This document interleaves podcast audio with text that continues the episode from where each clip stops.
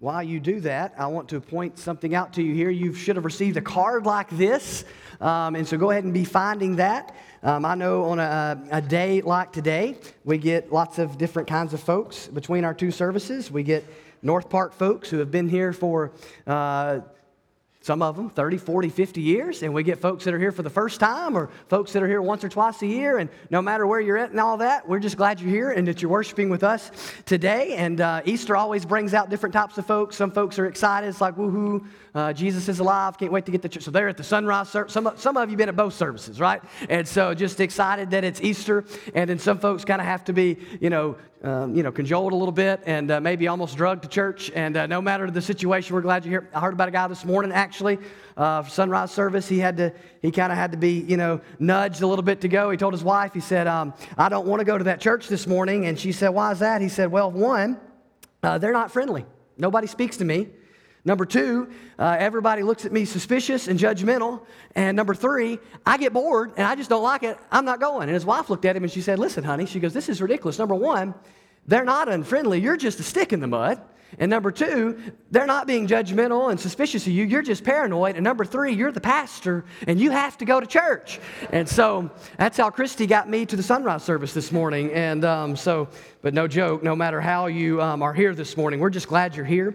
And so whether you're here for the, uh, because you were, um, you know, against your will, or you're here because uh, you just, like to be here, um, we would love for you to participate in our Easter survey. On the front side, you see a connection card, name, information, all that. Even if you've been here, um, you know, since, I don't know, the first Easter morning. Uh, we're grateful uh, and we would love for you to fill that out for us. Or if you're here and uh, it's your first time here, we'd love for you to fill that out for us. All I can tell you is you can trust us with the information. We're not going to do anything weird with it. You're not going to end up on some uh, mailing list that you don't, didn't want to be on. And, you know, you know, we're not telemarketers or anything like that. Uh, we will pray for you and you will get a note if you're a first time guest thanking you for your visit with us today. That's about as extensive as we get. And so that's the connection card side. And we'd love for you to share any prayer requests that you have with us.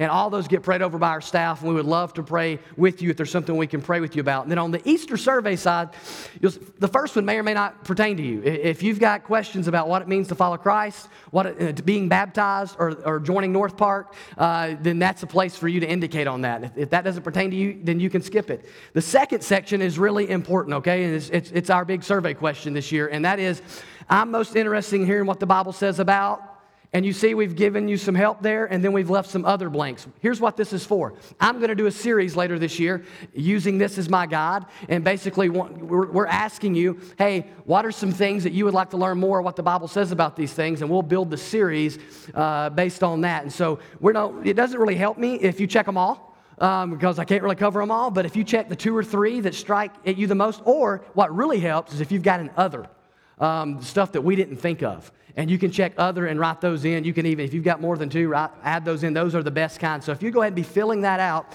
and we'll deal with the rest of that, that big A, B, C, D. It's not a vision test. We'll be having that, uh, we'll use that here at the end of our time together today uh, as we finish our survey. And so, listen, the good news today is that while Jesus rose from the dead 2,000 years ago, that has implications for my life and for your life today. I mean, what good is it if Jesus rose from the dead and it really has no implication for your life today? I mean, what, what would be the point, right? What would be the point if Jesus rose from the dead, but he can't raise you from the dead? And so when we celebrate Easter, we're not just celebrating that the resurrection happened, we celebrate that Jesus is the resurrection, okay? He said, I am the resurrection and the life. We celebrate that uh, not only did he rise, but all those who have faith in him are to rise. We, we can experience new life in this life, and we we can experience eternal life with Him forever. And so that's good news that we celebrate. So that's the big so what, if you will, of Easter. That we can have new life in Christ, eternal life with Christ. The resurrection is a person that, and it's an experience that we can experience as well. Jesus can change our lives. So that means Easter has implications for my life.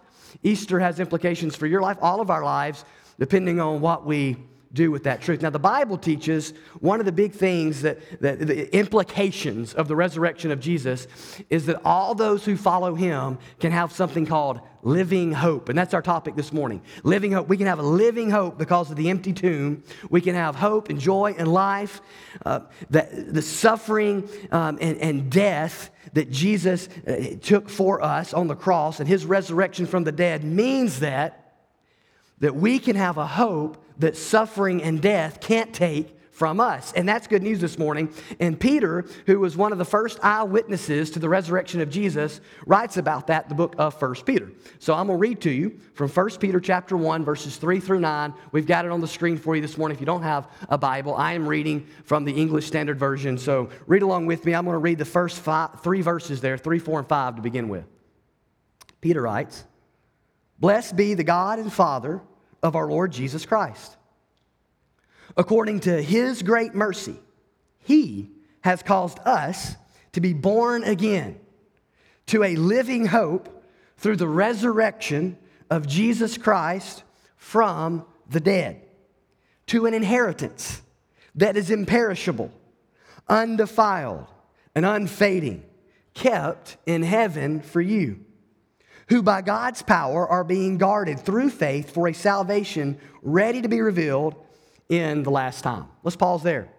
A little brief recap of Peter's story. If you're not familiar with Peter's story, Peter's a follower of Jesus who, in Jesus' last hours before his death, he is asked if he knows Jesus, if he's a disciple of Jesus, and he denies Jesus, even to the point that he calls curses down, like just curses himself, like, I do not know that man, denies him three times in his critical hours. And what we know is after Jesus rose from the dead, the Gospel of John tells us, Jesus restored Peter to himself, to the other disciples. And then Peter goes on, he preaches at Pentecost after Jesus ascends back to heaven, and some 3,000 plus people come to faith, and he becomes greatly used by God. So Peter understood something about hope and how Jesus' resurrection radically changes our hopes. Ed Clowney points out how Peter had his hopes dashed when Jesus died. He really did, right? I mean, when you think about it, he had followed Jesus around for some three years, three and a half years, and then Jesus dies, even though he had told them he was going to die. They, they were kind of thick headed, like we can be sometimes. They just didn't seem to get that. And so he's crushed at that. But also, on top of that, he's got to live with the grief and the shame that in those final moments he denied Jesus. So he had seen hopes dashed, and then he had seen hope reborn when Jesus was raised from the dead. He sounds awfully hopeful here when he says, according to his great mercy, he caused us to be born again to a living hope through the resurrection of Jesus Christ from the dead. Now, Peter is writing this to a group of Jewish Christians who were scattered around by persecution. They, they were being persecuted, they were suffering, but they had experienced life changing hope through faith in Jesus. And he says, These people, these people with this hope, he says, have been born again into this living hope through the resurrection of Jesus from the dead. Peter is using language that Jesus himself used. In John 3, Jesus told a man named Nicodemus, You must be born again. And what Jesus meant there is he meant everyone must be born again. He said, what, what do you mean? Well, that confused Nicodemus. He thought, well, does that mean I've got to somehow be reborn from my mother's womb? That I don't see how that's a possibility. And Jesus said, no, no, no. I'm talking about spiritual birth. I'm talking about new birth. I'm talking about not a physical birth, a spiritual birth. You need to be born of heaven. You need to be born of God. You need to be born again. And it's those people that Peter now says, sometime later after the resurrection of Jesus, that Peter says have this living hope. Those that are born again. Now think about this. Our world is a very broken place. None of us deny that. We're a very broken people, and we're in need of new life. We are prone to hope in something other than God. We're prone to trust in things other than God. We're prone to put something at the center of our life for our life to revolve around and get its meaning and value and strength from other than God. And every single person in this room has done this, including this pastor. We all are prone to do that. So let me ask you this morning a little diagnostic question. What is at the very center of your life? What is the most important thing to you? What is the one thing that if you lost it, that you'd feel your very identity stripped away, your whole, like your whole life was over? What's the one thing you can't bear to lose and go on? Listen, we're created for that to be God. We're designed in such a way that God is supposed to be at the center, and, and, and that's supposed to be the one person that we cling to, that, that we can't, man, we can't imagine life without Him. He's most important. He's at the center of our life, the one that gives us purpose, the one that shapes our desires, the one we think about most. But we are born into this world inclined to do things our own way, not God's way. So we need to be made new. we need to be born again. And he says here, Peter says, the new birth is caused by God. It's not something we do. It's a change only God can bring about. We need God to do something for us that we can't do for ourselves. It's not what we do, it's about what God does in and through us. It's like I'm the father of three. I've got a six year old, a four year old, and an 18 month old. And I was there, uh, by, by, God's grace, I got to be a part of all three of their births. I was there, I was, I was in the room when they were born. And they didn't really have anything to do with it. They didn't plan their birth. They, they, they, they, they, they, they were just like, you know, boom, and then, you know, here, sometime later, here they were. And they, it, was just, it was all very mysterious, but it wasn't really about something they did. And I can be honest with you, I was I didn't do anything either, really. I held a wet washcloth and uh, to keep my wife's head cool. And I, I, learned after the first kid that that was really big deal. And, um, I didn't mess up on the second or the third. And so I finally got that. The washcloth is important. And uh, so us husbands, we, we have kind of a, a small role, insignificant role in all that, right? Well, in salvation and being born again, it's not really about what we do. He says, he says God causes it. God causes it. And it's, it's even more miraculous than physical birth is this spiritual birth. And every person needs it because every person is born into this world in sin. From birth, we are strangers towards God, exiled from his presence by our sin, in need of new spiritual birth. That's what Peter's talking about here. And he's saying it's those who have experienced that new birth that have this living hope. So if you're here this morning and you're born again, the good news of Easter for you is that you have this living hope. See, Jesus came to usher in a, a, the kingdom of God. He, he's making all things new, the Bible teaches us. And he begins with you.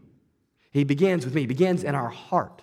There's one day there's going to be a new heaven and a new earth. But before that, there's going to be a new you.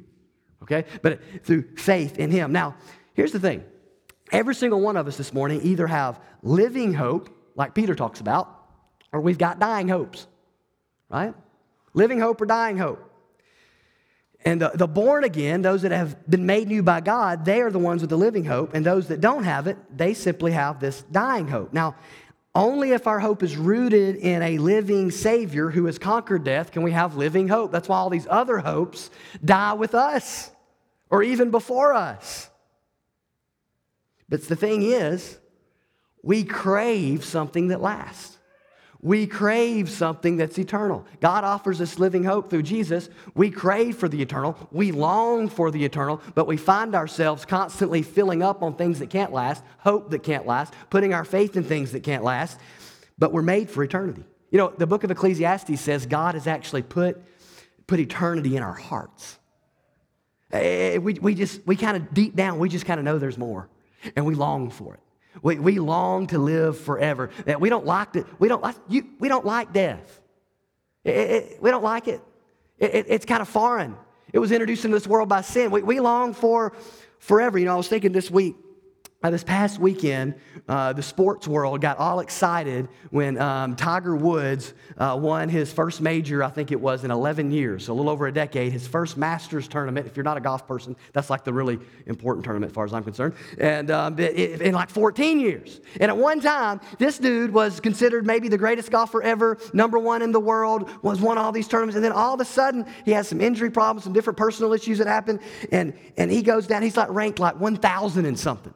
And so on one end, I watched this week as everybody kind of celebrated this comeback, but I got to thinking about it. I was like, you know, we all like a comeback, but man, like half of America rooted against this guy 15 years ago. I remember um, people cheered against him because they, he was like the Yankees, okay? Like, it's like you either love the Yankees or you hate the Yankees, right? It's like, so, I mean, it's, it's like, it's the Patriots. You either love the Patriots or you hate the Patriots. I'm using a lot of sports analogies here, but you get the point. And that's the way it was with Tiger Woods. You either pulled for him or you pulled against him. But I watched last week, everybody was pulling for him. I was like, wow, everybody's pulling for this guy. And they're like, yeah, we love a good comeback. And I think it's more than that.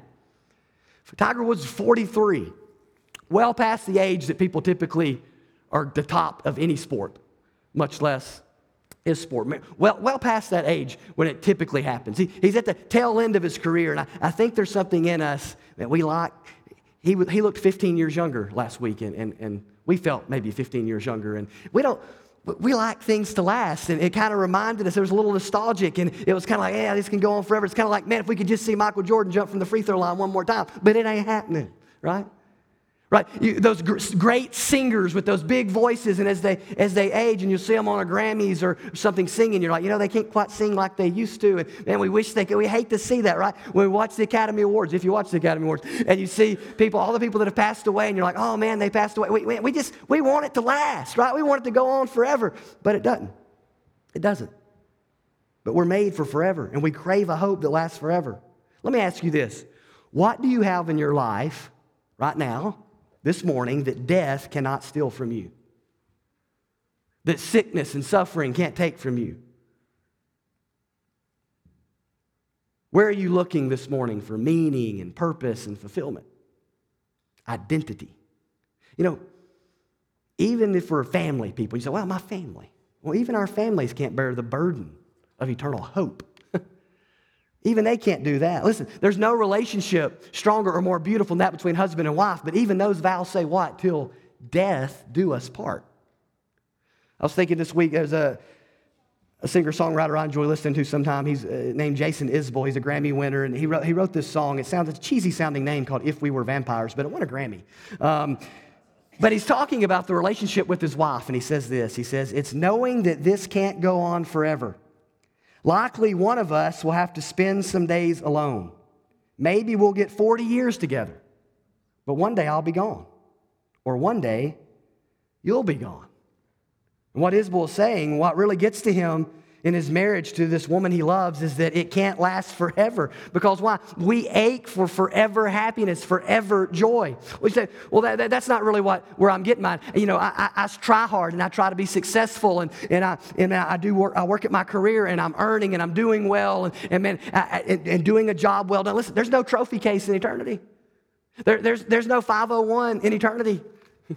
None of those things, none, the old joke, you know, you've never seen a U-Haul behind a hearse. It's true, right? You, we can't take it with us.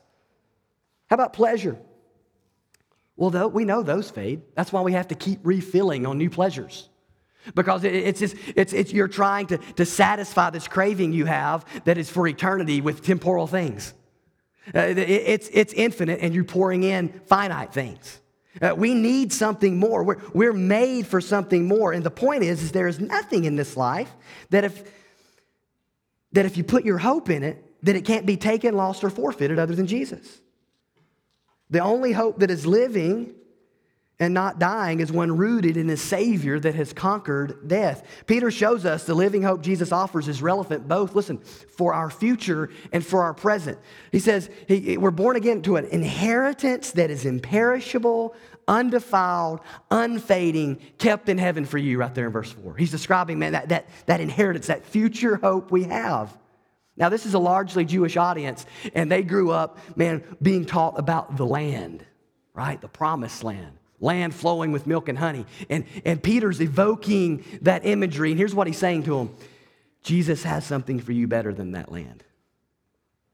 He's got something better for you than that. By inheritance, he's referring to our future salvation, our living hope, our inheritance, our salvation. They're all the same in this passage. And Peter's saying those who are born again, who have new life in Christ, can be confident that they'll be saved from God's judgment and they'll, in fact, live forever with God and have everything God intends for them to have for all of eternity. That's the future that he's promising to all those who are born again through the resurrection of Jesus from the dead. Now, the inheritance that he displays here is very different than anything we have in this world, right? He says it's imperishable, first of all. So one person said it this way death, sin, and time can't touch it. Whereas death, sin, and time touches everything that we experience in this life. He says it's imperishable, right? It's not, it's not going anywhere. It, it will not perish. I, I thought this week about the Notre Dame Cathedral as we watched on news is this, this building that, that was begun construction in 1160 right 1160. Took them like 100 years or more to, to get most of that completed. And I got to think, man, this thing is centuries old. Generations have come and gone. And then all of a sudden, we learned this week that even the most gorgeous, enduring, lasting, seemingly permanent things in this life are perishing as that building began to burn. But God offers to those who trust in Christ a hope that will not perish, being saved from his judgment, being with him forever in heaven. But not only that, he says it's undefiled. Sin touches everything we can think of in this life. Everything gets touched by sin. We've seen relationships ruined by sin. Some of you know you've had friendships ruined by sin. Some of you have had marriages ruined by sin. Some of you have had relationships with your kids ruined by sin. Some of you, people have, have, have had all sorts of things in their life wrecked by sin. We all have to some degree or another because we're all sinners. In fact, we see, we've seen in the news over the last couple of years entire reputations and careers ruined by sin because sin defiles everything. But he says here, he says, this hope is undefiled. Why? Because it was purchased and paid for by an undefiled Savior, one whom sin did not touch, one who did not sin, but took our sin for us and paid for it on the cross. And he offers us an inheritance that, man, sin can't touch and sin can't take away. And it's unfading. Unfading. Time can't touch it. And we know everything in this life is passing and wilting. We see the leaves fall to the ground, flowers wilt, the grass dies. Things fade, paint jobs fade, right? And things fade, have to be refreshed all the time, right? Listen, we wilt, right? Look at your neighbor and say, hey, you don't look as good as you, you. I'm just kidding. Don't say that to them this morning. They would probably, you might get slapped, right? Definitely don't tell that to your wife or anything, but, but we're fading. We're fading. We're wilting. And what Peter's really getting at is this the salvation that Jesus offers is not going to disappoint you. It's not going to perish. It's not going to be defiled. It's not going to fade away. It's going to be better than anything you can experience in this life because he says this it's kept for you in heaven by God. It's under lock and key. We've all been sold on something before and then been let down later, right? The restaurant that wasn't as good as we thought, the career path that just didn't turn out, whatever it may be. We, we've all had that happen before, but it felt like we got taken, right? You bought something, you laid down some money, and then at the end of the day, oh, it wasn't what I thought I was getting. We've all, we've all felt that before. Peter says, that's not going to happen here. It's better than you can imagine. And you might be thinking here this morning, well, that's great. That's in the future, but I don't plan on dying anytime soon. And, uh, but you know what? We, we, we don't normally. But let me tell you this it's not just about the future, it's about now. It's a hope for the present. He says in verse 5 these born again people are by God's power being guarded through faith for a salvation ready to be revealed in the last time. God's protecting them for something in the future, but God is guarding through their faith. Right now, God is active and present at work in their life. The born again, devoted Christ follower has God's power guarding them through faith. Here's why so they don't fall away or quit or forfeit this thing. That's good news. Because listen, this is why people try to get religious and try to add religion to their life and try to do better, and, and we fail. This is why we fail at it over and over again. Because, wait, hey, I'm, I'm going to do better. I'm going to do better with my temper. I'm going to do better with my selfishness. I'm going to do better with my greed. I'm going to get more generous. I'm going to be more patient. I'm going to, I'm going to go to church more. I'm going to pray more. I'm going to stop this bad habit. I'm going to stop that bad habit. And we get this in this, in this, like this hamster wheel. And we find ourselves doing the same thing over and over and over and over again. And many times it's because it's something we're trying to do and not something God's doing. But when, when, but when, when we have faith in Jesus, what he tells us happens is we get God's help. And God begins to guard, and God begins to help, and God begins to strengthen, and God begins to work in your heart and in your life. But even more than that, look here. Look at verses 6 through 9. Let me read it to you. It's on the screen verses 6 through 9 says this. He goes on to say, In this, in this hope, in this living hope, in this inheritance, in this salvation, you rejoice, though now, for a little while, if necessary, you have been grieved by various trials. So that the tested genuineness of your faith, more precious than gold that perishes, though it is tested by fire, may be found to result in praise and glory and honor at the revelation of Jesus Christ. Though you have not seen him, you love him. Though you do not now see him, you believe in him. And rejoice with joy that is inexpressible and filled with glory, obtaining the outcome of your faith, the salvation of your souls. Let's be clear. Peter makes a very good point here. The hope Jesus offers does not eliminate pain, suffering, and hard times. In fact, he, he points out the fact that they're going through that. He even says it's necessary, right?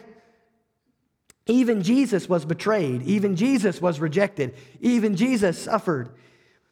He doesn't offer us a pain free life, He does offer you a life altering hope that provides joy and purpose even in the midst of pain and suffering. See, these believers were rejoicing in the face of suffering, in the face of persecution. You say, why were they rejoicing in the face of that? Jesus. He, explains it. He, see, when you know your future, it changes the present. When your ultimate hope can't be touched or taken by sin or death, it allows you to rejoice even in the midst of trouble.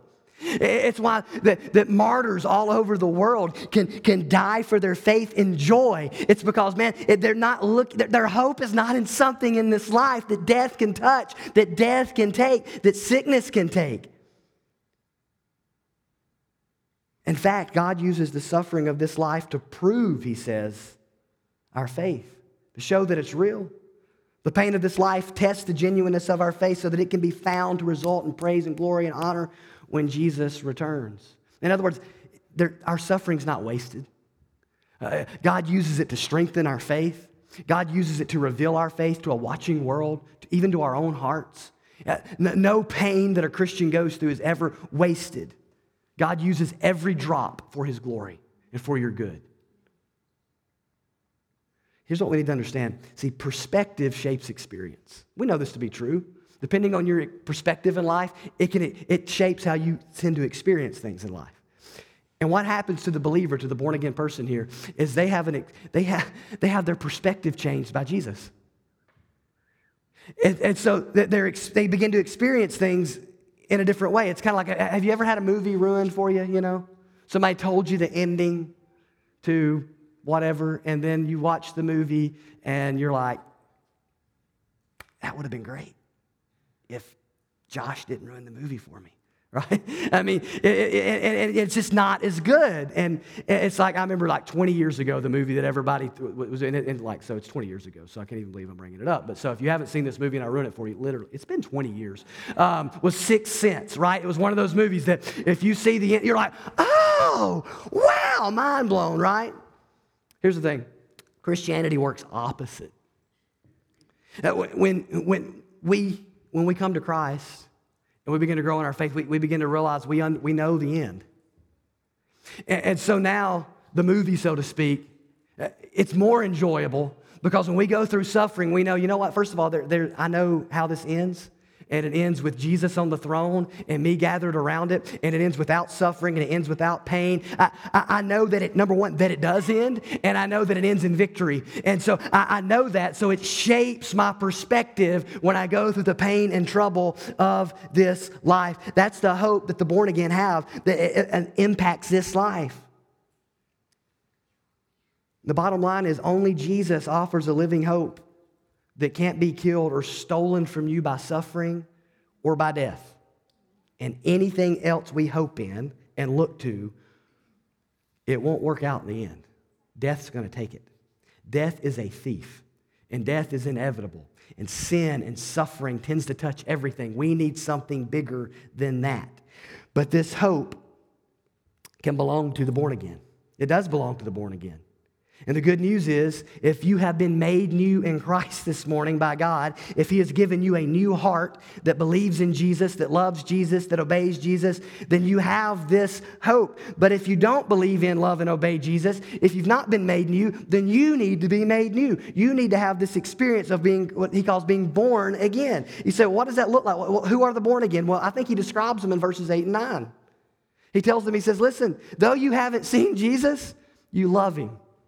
And though you haven't seen Jesus, you, you believe in him. You believe he's the Messiah. You believe he died for your sin. You believe he rose from the dead. And you rejoice in him. I'm telling you, born again people believe in, love, and rejoice in Jesus. Right? You say, well, how do I know if I really love him? Jesus said, if you love me, you'll obey me. He says, if you love me, keep my commandments right? And so at the end of the day, those that love and obey Jesus, those that really believe in Jesus, those are the people that he's describing here who are born again. It's not the religious crowd. It's not the crowd that goes to church necessarily. It's not the crowd that's necessarily been through all the different religious rituals. It's those who have been born again. So therefore, they believe in, love, and rejoice in Jesus. He's their joy. He's their joy, not the perishable things of the world. Jesus is their joy. And many times people, Many times people try to add religious stuff to their life without experiencing new birth. And so we add church and attendance and prayer and maybe some spiritual disciplines. We might even start trying to be more generous, and we start adding these things, and it, and it don't work. In fact, it don't even feel right. It doesn't even quite fit right sometimes. Even, even people that grew up in church many times do this, and it's like midlife crisis guy. Have you ever met midlife crisis guy? Midlife crisis guy, if you're here this morning, welcome. Uh, we love you. We're glad you're here. And uh, midlife crisis guy, he, he, he, he's not happy with his life. And so he begins to go and try to fix his life in his mind. And so he goes out and he, he might get a new, whole new job and he might get a whole new wardrobe. And he goes and buys a whole new car. And usually involves spending some money. And sometimes, unfortunately, he goes and gets a new girlfriend. And really, what he's trying to do is he's trying to fix an internal problem with an external fix, and that don't work. And we know it don't work. He's not, the problem's on the inside, and he's trying to fix it with stuff on the outside. You go, yeah, I've met that guy. And listen, religious people that don't have a relationship with Jesus, they're doing the same thing. We're trying to fix something. I know, because I used to be that guy. And we're trying to fix something on the outside when really the problem is on the inside. And you can't fix the inside with external conformity. External conformity does not equal internal change. And going through the motions of religion will not equal a new you. It is only gaining a meaningful relationship with Jesus that will equal a new you. Now you may ask, well, if this new birth is what God does, what am I supposed to do? Sit here and wait and get zapped? Right? You say it's God causes it. What?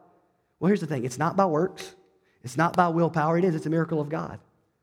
You say, well, what, what would God have me to? Here's how you do If God's speaking to your heart right now, and showing you that you need to be born again and you need to be made new. The Bible says you need to do this. You need to turn from your sin. That means repent, turn from your sin, and believe the gospel. And anybody that will believe the gospel can be made brand new. Listen, Jesus died and rose again to give you new life. Are you a sinner this morning? If you're a sinner this morning, you qualify. Jesus died to reconcile sinners to God. And if we'll turn from our sin and embrace what Christ did on the cross, we can be saved. Just turning from our sin, sin, turning from our way of doing it and relinquishing that to Him, turning to Him in faith and believing the good news of the gospel. You say, What's the gospel? It's the good news that we talked about at the beginning this morning that Jesus Christ has come into the world to reconcile man to God. He lived a sinless life that you and I needed to live but couldn't, and then he died a death that we deserve to die. See, God did a miracle on the cross. It, it wasn't just about nails and a whip and a cross. When Jesus died on the cross, he took the judgment of God for you and me for our sins.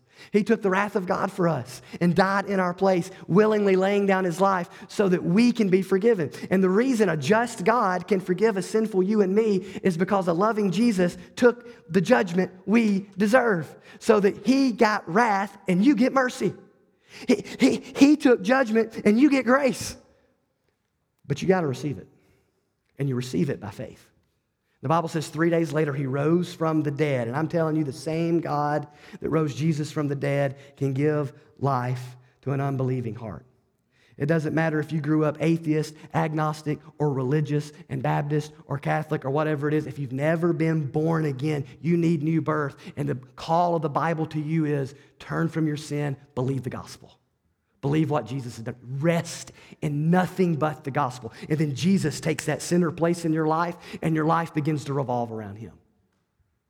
And he begins to transform us from the inside out.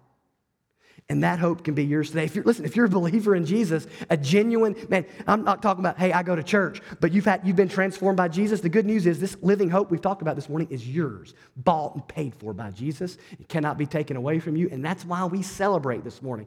But listen, if you're here this morning and that's not yours, the good news is it can be. This is what I want to do. I want you to grab that survey card and that pen. And we're going to do our survey now. And all I'm asking is for you to trust us, trust me with just letting us know about your spiritual condition. We're, we're, we're surveying your spiritual condition this morning. And I promise you, this is confidential. And we're going to take them up here in just a moment when we do our offering. We did it at the last service, and people were great to participate in that, and I believe you will be too. But you see A, B, C, D there on that card. I'm going to explain what each of those letters mean to you. We've got a slide right there. A means I'm already in a life changing relationship with Jesus. I'm not asking if you go to church. I'm not trying to get you to join this church. I'm not talking, I'm talking about Jesus has transformed my life. I put my faith in him and he's made me new. I've been born again. I'm already there, Josh. That's great. We want to know who celebrate that with you. Would you circle A? B is I would like to begin a new relationship with Jesus today. I haven't been born again. I can't, I can't say for sure that I'm a Christian, and I can't say for sure that I've been forgiven of my sin, but I, I want to be. I want a relationship with Christ that'll change me. I, w- I want that living hope. I want to begin that today. And if you want to begin that today, let us know just by circling B. C is I want to consider it more. Hey, preacher, I hear you, and man, you, you've preached your heart out up there today, but I, I need time, and I get it, and we respect that. And if you would like to consider it more, just circle C. And we just want to be praying for you and just know, hey, you need to consider it more. Please be honest with us. Just let us know. I'm just thinking this over. And D is, I did not ever intend to follow Jesus. And that's okay too. Right? Look, just let, hey, D, I don't ever intend to do this. This, this is not my deal. And that's okay. We just want to know. We just want to, we just want to pray for you. But, and that's it, okay? A, B, C, or D. Everybody's somewhere on that list. Whether you circle the right letter or not, all of us are somewhere on this list. We're either already born again, we need to begin a new relationship with Jesus today, we need to think about it some more, or we don't ever intend to. We all feel one way or the other about this. Would you let us know and circle that? Now, if you circled B this morning, or, or you intended to circle B this morning, and you want to begin a new relationship with Jesus, I want to invite you to do that now. So, would you bow your head and close your eyes with me? And, you know, the Bible tells us that the way that we can have a relationship with Jesus is through faith in Him. We need to turn from our sin and put our faith in Jesus. You just need to trust that when Jesus died on the cross, he died for you. And then Jesus rose from the dead, and you need to be willing to, by faith, surrender your life to him. And I want to invite you to do that just by praying to him. The words are not really important. It's not really about the prayer, it's about putting your faith in Jesus. But if you would like to do that this morning, would you pray this prayer? I'm going to give you words to pray, and you can just pray them in your heart. Pray your own words. Like I said, it's not the words, it's the attitude of your heart. Would you just say something like this Dear God, I know that I am a sinner and that I need new life. And right now, the best way I know how, I'm turning from my sin and I put my faith in Jesus Christ. I believe Jesus died on the cross for my sins, and I believe he rose from the dead. Would you please forgive me my sin and help me to follow Jesus?